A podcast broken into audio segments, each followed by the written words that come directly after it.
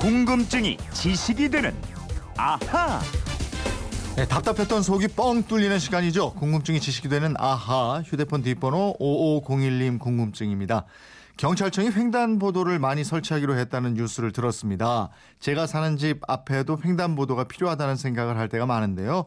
횡단보도는 언제 시작이 됐고 횡단보도를 설치하는 기준은 이게 어떻게 되는지 알려주십시오 하셨는데 궁금증이라는 이름의 도로를 건너는 횡단보도 같은 네.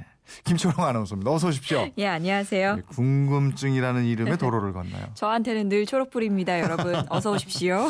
김초롱 아나운서는 하루에 몇 번이나 횡단보도를 건넙니까? 어, 보통 점심시간에 한, 그래도 한 네 개 정도는 건너는 것 같아요. 어, 갔다 왔다. 예, 왕복으로. 네 개면 여덟 번. 예. 어, 먹, 먹으러 가는 거.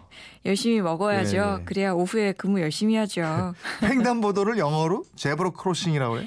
예, 그 영국에서 그렇게 말하더라고요. 어, 그럼 까만 도로 예. 위에 난 흰 줄이 저 정말 얼룩무늬 무늬 같고 이래서 붙여지는. 예? 맞아요, 맞아요. zebra가 이 얼룩말이라는 네. 말이고요. crossing이 건너다는 거잖아요. 네. 그래서 zebra crossing이라고도 하고 zebra zone이라고도 하는데요. 미국에서는 뭐 crosswalk이라고 하죠. 근데 또 세계에서 가장 유명한 횡단보도가 영국에 있더라고요. 혹시 아시나요? 그걸 제가 어떻게 합니까? 영국에 있는 횡단보도를. 제가 어떻게 알아요? 에이 어제 비틀즈 네? 노래 레리비 들려주셨잖아요. 그래서 저는 알고 계실 줄 알았죠. 아 거기 비틀즈가 네. 그 앨범 자켓을 건너던 거기요? 네, 거기 우리 무한도전에서도 아. 멤버들이 거기 갔었고 예. 요 횡단보도에서 딱 서가지고 건너진 않고 사진 찍고 네 맞아요. 거기서 요, 예. 다들 여- 영국 여행 가시는 분들 거기서 사진 찍죠. 맞아요. 이게요 영국 런던의 웨스트민스터 그 세인트 존스 우드에 있는 애비 로드입니다. 네, 거기가 애비도 애비 로드인데. 예. 저 운전자들 입장에서는 그 그거 이렇게 사람들 건너다닐 때 그거 차가 다니는 도로인가 모르겠네. 그거 차가 저- 다니는 데인데 사진 찍으려고 워낙에 많이 네. 아유, 찍으니까 그럼 운전자 입장에서 예, 힘들겠네요. 좀 멈춘대요. 네. 그 언제 로마 시대부터 있다, 있었다 는 얘기를 들었는데 이게 맞아요? 어떻게 아세요? 그건 또 이 횡단보도가 사실 네. 자동차가 발명된 이후에 생겼을 것 같은데 네. 로마 시대부터 있었어요. 음, 음. 그 화산 폭발로 도시가 전체가 덮여버린 폼페이 아시죠? 이 폼페이 도로 곳곳에 수로가 흘렀는데요. 음. 로마인들이 이 수로 위로 디딤돌을 깔아가지고 네. 옷자락이 젖지 않게 했대요. 네. 이걸 횡단보도의 기원으로 보고 있습니다. 아, 그러면 차들이 막 달리는 그걸 건너는 게 아니고 예. 수로를 건너는 거였네요, 처음에는. 거기서부터 시작됐죠. 로마엔 뭐 확실하게 수로가 발달을 했죠. 예. 그럼 우리가 보는 형태의 현대식 횡단보도 그건 언제 시작된 거예요? 어디서? 예, 에비로드가 있는 영국 런던입니다. 네. 이 1868년 웨스트민스터에 처음 등장했는데요. 본격적으로 등장한 건 1926년이에요. 네. 당시 런던의 자동차가 증가하면서 사람들이 차도로 건너다가 치이는 사고가 많이 발생하게 됐거든요. 음. 그래서 교통자문위원회가 연구를 해서 도로에 세로 줄을 그어서 횡단보도를 만들었고요. 네. 여기서 건너세요라는 안내 표지판도 설치를 했습니다. 음. 근데 세로 줄만으로는 이게 쉽게 식별이 안 돼갔고요. 1951년에 세로 줄 안에 가로 줄을 여러 번 더 그어서 식별을 쉽게 했고요. 이게 전 세계로 퍼져나가게 된 음, 겁니다. 식별 쉽게 하고 눈에 확 띄게 예. 하고. 그렇죠. 횡단보도가 그럼 그때부터 이제 얼룩말 무늬를 담게 됐으니까 1951년부터네요. 예, 예. 이분도 말씀하셨는데 경찰청이 전국의 도심 이면도로 횡단보도 2천여 곳을 올해 안에 추가 설치한다. 이렇게 예. 밝혔어요. 예, 이 무단 횡단 사고가 자주 발생했거나 또 횡단보도 설치 민원이 많이 들어온 지역 이런 곳을 중심으로 설치해 나갈 계획이라고 밝혔는데요. 이 횡단보도 설치는 관할 경찰서의 교통안전시설 심의위원회를 통해서 결정하게 됩니다. 네.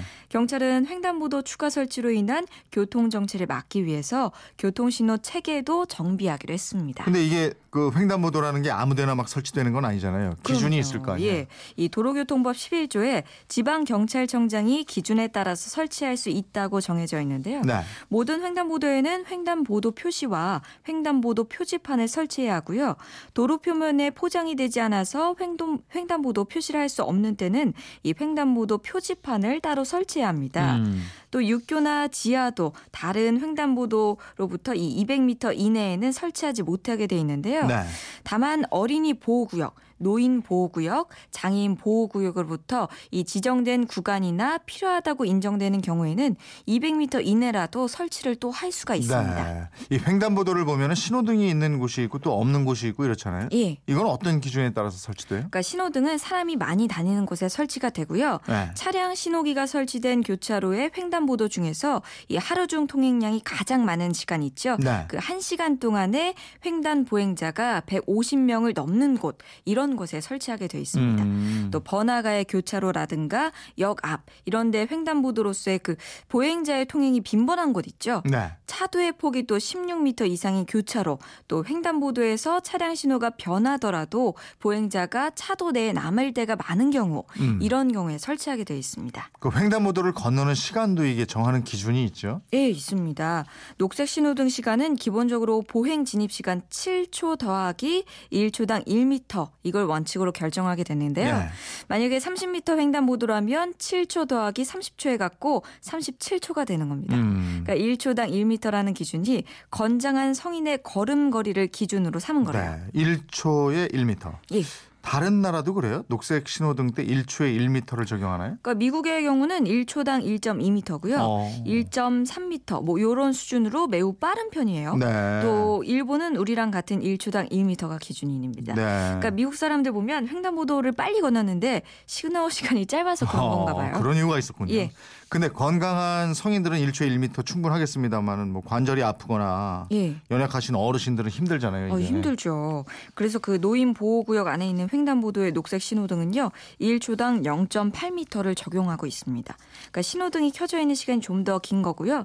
1초당 0.8m면 30m 횡단보도는 진입 시간 7초를 빼고 녹색불 신호 시간이 30초에서 37.7 37.5초, 어, 37.5초로 길어지게 되는 네. 네. 그러니까 노약자들이 훨씬 여유 있게 횡단보도를 건널 수 있게 되는 거겠죠. 그 서울의 경우에는 전체 40%의 신호등이 1초당 0.8m를 적용하고 있습니다. 음, 정부나 지자체 정책이 차량보다도 이제 보행자 위주로 많이 이루어지고 있는데 예. 횡단보도 사고가 그래도 꽤 많이 있는 것 같아요. 어, 예. 횡단보도 사고가 특히 신호등이 없는 횡단보도에서 더 많이 발생하고 있는데요.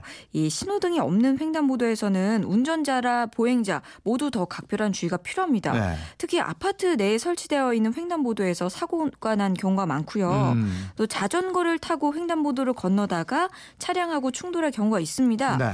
그 자전거 횡단보도 건널 때는 내려서 끌고 가셔야 돼요. 음, 음. 또 녹색불에서 적색불로 바뀌면서 진행을 하다가 이 사고가 난 경우에는 횡단보도 내 사고로 인정받지 못합니다. 네. 그러니까 보행자 과실을 더 많이 따지게 되니까요. 네, 네. 주의하셔야 합니다. 음, 그리고 횡단보도 건널 때 차가 서 있는 왼쪽보다도 오른쪽으로 걸어가는 게 필요하죠. 예, 맞습니다.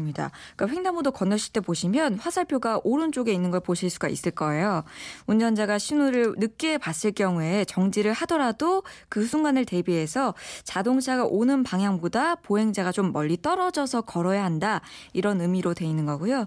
또 횡단보도를 안전하게 건너는 다섯 가지 원칙이 있습니다. 네. 우리 초등학교 때 사실 다 배웠는데 음. 다시 한번 되새겨 볼까요? 이 횡단보도 뒤 2m 정도에 선다.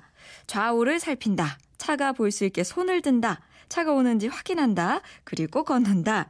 이게 사실 아이들뿐만 아니라 어른들도 잊지 말아야 합니다. 그 아이들 요즘 3월 요럴 때요. 예. 횡단보도 건널 때 손 이렇게 들고 아장아장 걸어가는 거 보면 너무 귀여워. 아우 귀여워요. 예, 애들만 지켜 근데 그거. 어, 그- 근데 옆에 어른이 이러죠. 너 손 들어야지. 우리는 안 들고. 예, 오늘은 횡단보도에 대한 궁금증을 풀어봤습니다. 이분처럼 평소에 궁금한 게 있으면 어떻게 해요? 예, 그건 이렇습니다. 인터넷 게시판이나 MBC 미니 휴대폰 문자 샵 8001번으로 문자 보내주십시오. 짧은 문자 50원, 긴 문자 100원의 이용료가 있습니다. 여러분의 호기심, 궁금증 함께 해 주세요. 내일은 뭐 알려주실 거예요? 내일은요, 아, 이것도 운전할 때 깜짝깜짝 놀랐는데요. 로드킬이라고 아시죠? 아, 예, 예. 동물들 예. 사고 나고 그러는 특히 거. 고속으로 달리다가요. 예. 깜, 이거 피하려다가 사고도 많이 나시고요. 음, 음. 이 도로에서 동물들과 만났을 때 사고를 당하는 로드킬 이걸 발견하면 또 어디로 신고해야 하는지 궁금해 하시더라고요. 여러 가지 궁금증 해소해 드리겠습니다. 네, 궁금증이 지식이 되는 아하 김초롱 아나운서였습니다. 고맙습니다. 고맙습니다.